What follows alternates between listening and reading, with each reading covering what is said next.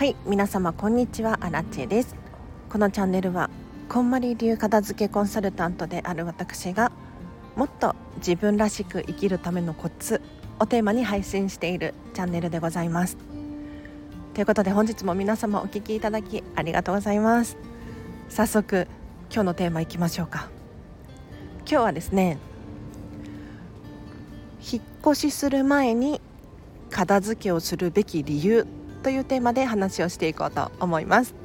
最後ね、ちょっとあらちも今月中旬に引っ越しをする予定なので、その話もできたらいいななんて思うんですが、皆様お片付けは引っ越し前が大チャンスです。はい、もうこれはチャンスだと思っていただければなと思います。で、理由はなんとなくわかりますよね。引っ越す前に片付けた方がいい。ただめんどくさいこれもすごくよくわかるんですよ。で、お片付けのチャンスっていうのは引っ越しする前だったり、子供が生まれる前だったり、就職する前だったり、結婚する前だったりするんですが、なぜか、なんでだと思いますか？これはもうね、皆様お気づきの通りいろいろ理由はあるんですけれど、やはり引っ越し前に片付けてしまった方が物が減って移動がしやすいです。さらに新しいお家に住むわけですよね。新しいお家に住む、これからいよいよ新生活始まるぞっていう時に、なんかわからないものたちに囲まれたくないじゃないですかもう自分がこだわって買ったものだったりとか、必ず使うっ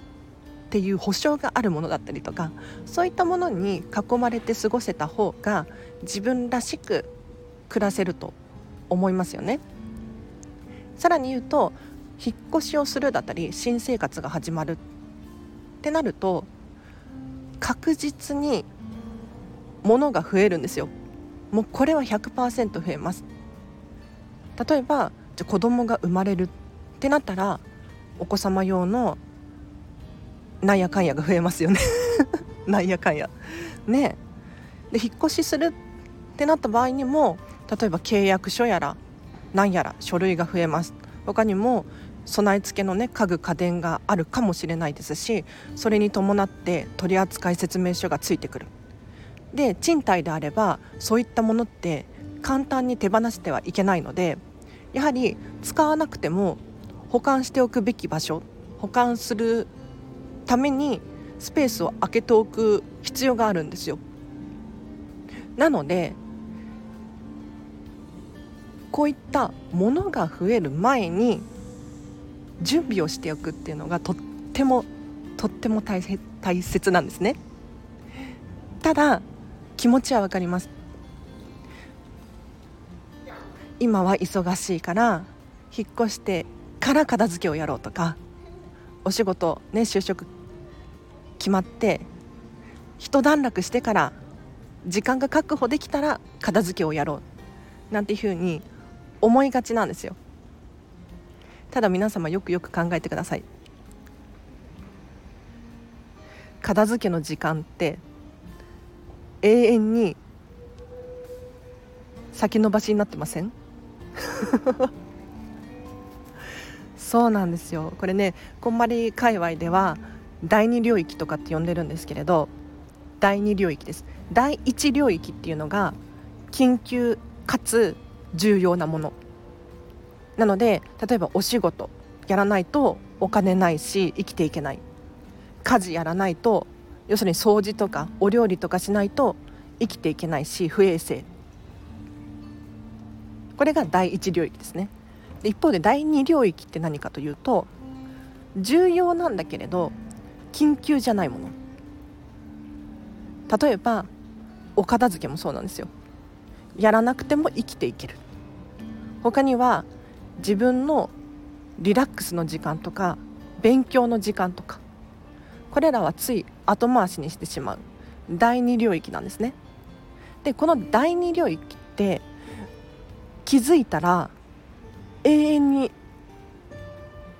先延ばしをしてしまって、そういえば最近リラックスできてないとか、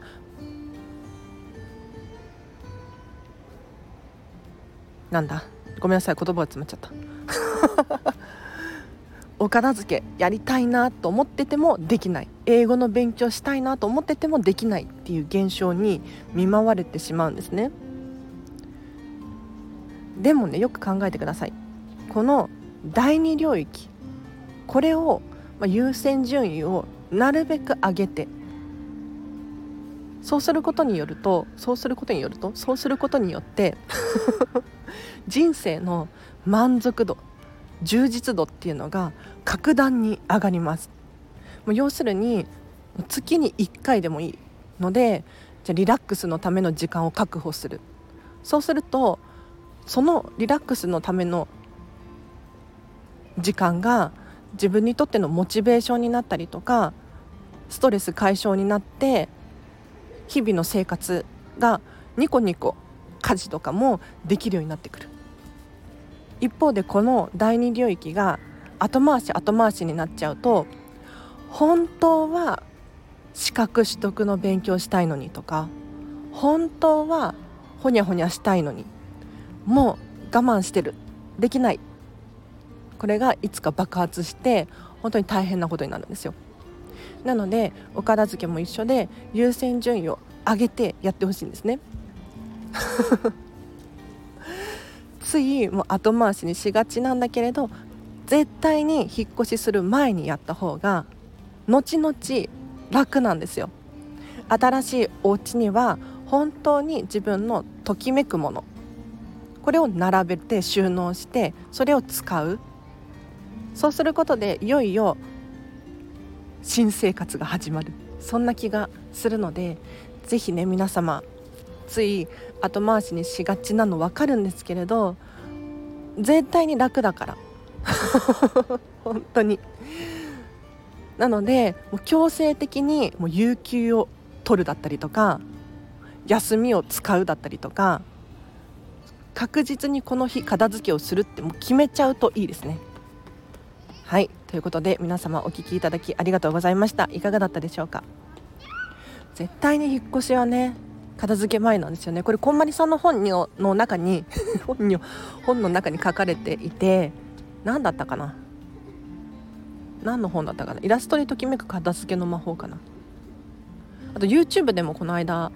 見ましたね。はい、こんまりさんが引っ越し前に片付けした方がいいよ。でも本当にその通りですよね。うん。でね、私の周りでよく聞くのは、引っ越してからいっかいも開けたことのない箱があるっていう話を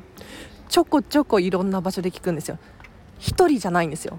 もうね、複数人いるんです。もう押し入れの上の方にしまったままいっかいも開けてない。しかもこれ引っ越しがここ最近じゃなくて、もう数年もしくは十何年経ってるにもかかわらず開けてないっていう箱がある。これっていよいよもったいなくないですか。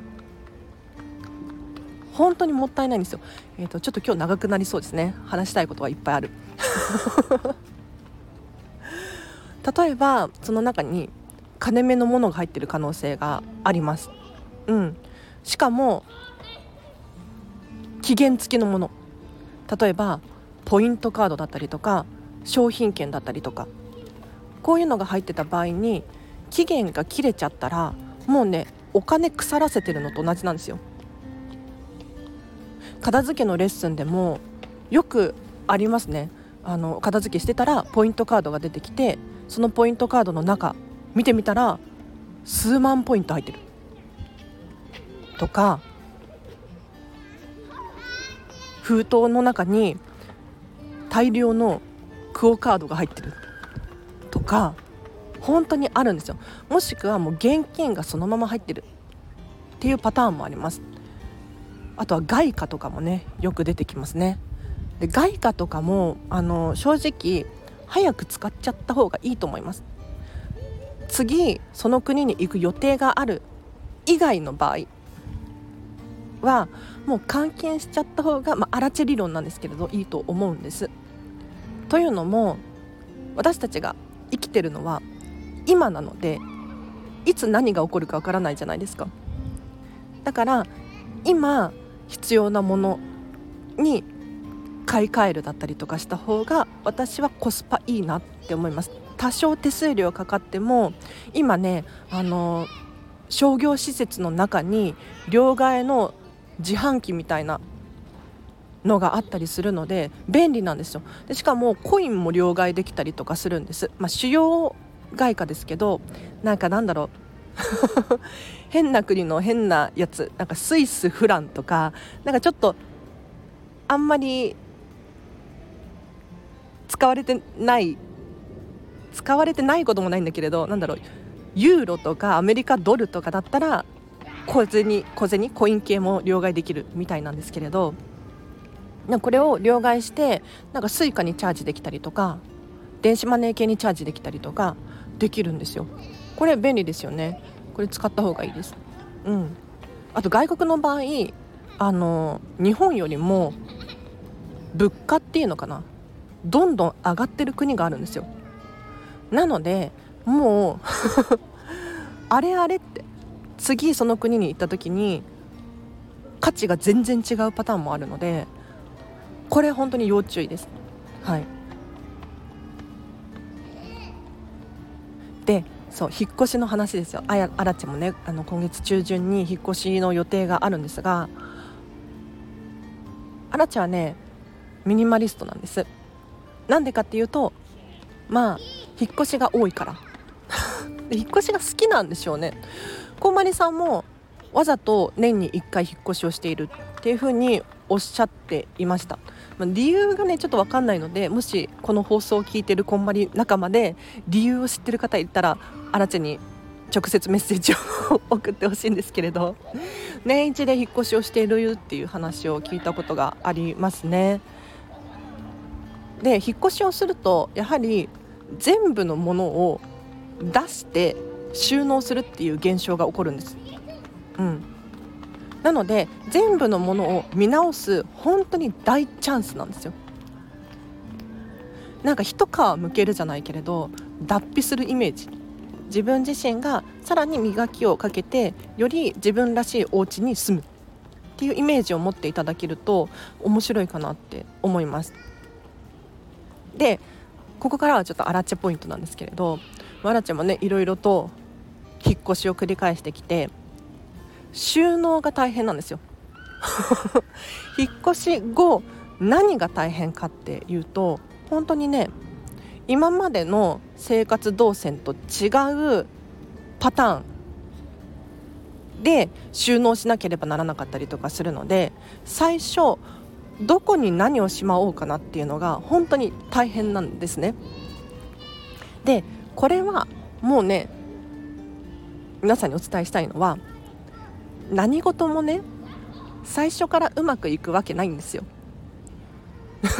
本当に収納も同じで、ここに入れようかな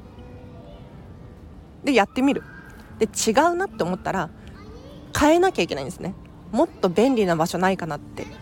変える。でそれを繰り返していくうちにどんどん磨きがかかって一番しっくりくるポイント、これが見つかるわけですよ。でもねよくありがちなのが、引っ越しをして生活動線とか全くわからないのに家具の場所を一度も変えたことがないだったりとか、収納場所変えたことがないだったりとか結構見ますね。うちの実家も多分そうだと思いますね、うん、特に大きな家具になってくると動かしづらい、動かしがたい、難しいですよね。なのでもうそこで慣れるしかないみたいなでも絶対に明らかにこっちに動かした方が便利なはずなのにっていうものありませんか？そういったものはね動かした方がいいと思います、うん、本当になんかネットで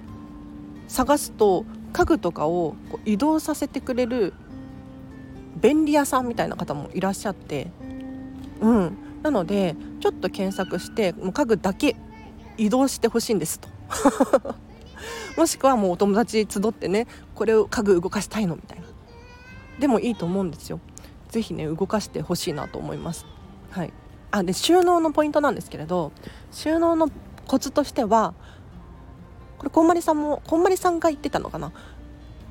大きなものから収納していく。例えば分かりやすいのが冷蔵庫とか洗濯機とかこういったもう確実にここでしょみたいなものがあると思うので、そういったものから攻めていく。クローゼットがあるならもうお洋服確実にそこですよね。なのでこれは迷う必要ないのでもう確実にそこでしょっていうような大きなものから攻めていきます。で問題なのがちょこちょこっとした小物類なんですよ。そういった小物類はもうとりあえず仮置きでいいので一回そこに収納してみる。でなんか違うなと思ったらどんどんどんどん磨きをかけていくっていう感じにしてもらうといいんじゃないかなと思います。はい。では以上です。いかがでしたでしょうか。引っ越し楽しいですよ。うん引っ越し楽しいですなんでだろうね。なんかね引っ越しが多いし引っ越し大好きなんですよ。で家に住むっていうことは要するに生活動線が生活動線がその地域に縛られるっていうことなんですね。皆様住んでいる地域があると思うんですけれど、近くのスーパーに買い物に行くし近くのレストランに食事をするっていうことがよくあると思いますが、要するにそういうことで主の主な行動範囲っていうのが住んでる地域に縛られるんですよ。で引っ越しを繰り返すとどんな現象が起こるかっていうと、いろんな地域のいろんな顔が見れる。これすごく面白いですね。うん一箇所だともうずっとそこで一箇所のままその地域の知識しかないかもしれないんだけれど、例えば私鎌倉に住んでたこともあるんですが、鎌倉だったら結構観光地なので土日はもう外出したくない外出したくないこれね多分みんな住民のみんながそう思ってると思います。はい。で割となんか一元様ちょっとみたいなレストランがちょっとっていうわけじゃないけど、なんて言ったらいいんだろう、もうね地元の密着度が高くて、あどこどこの誰々さんねみたいなあそうなんだと思ってびっくりしました。鎌倉はうん噂には聞いてたけれどね。はいあちょっと待ってもう長すぎね。今日は以上にします。では皆様お聞きいただきありがとうございました。えっと、お知らせがあります。フェムパスさんでウェブ記事を書いております。フェムパス片付けで検索していただけるとアラチのウェブ記事が出てきます。もしくはリンク貼っとくのでそちらから飛んで読んでほしいなと思うんですけれど、最近はですねタワーオブテラー、ディズニーシーのタワーオブテラーを勝手に片付けコンサルっていう記事を公開いたしまして、これがアラチ的には満足しております。あこの放送もしなきゃいけないね。補足放送をじゃあ次回撮ろうと思いますということで皆様今日の午後もですねハピネスを選んでお過ごしください。あらちでした。バイバイ。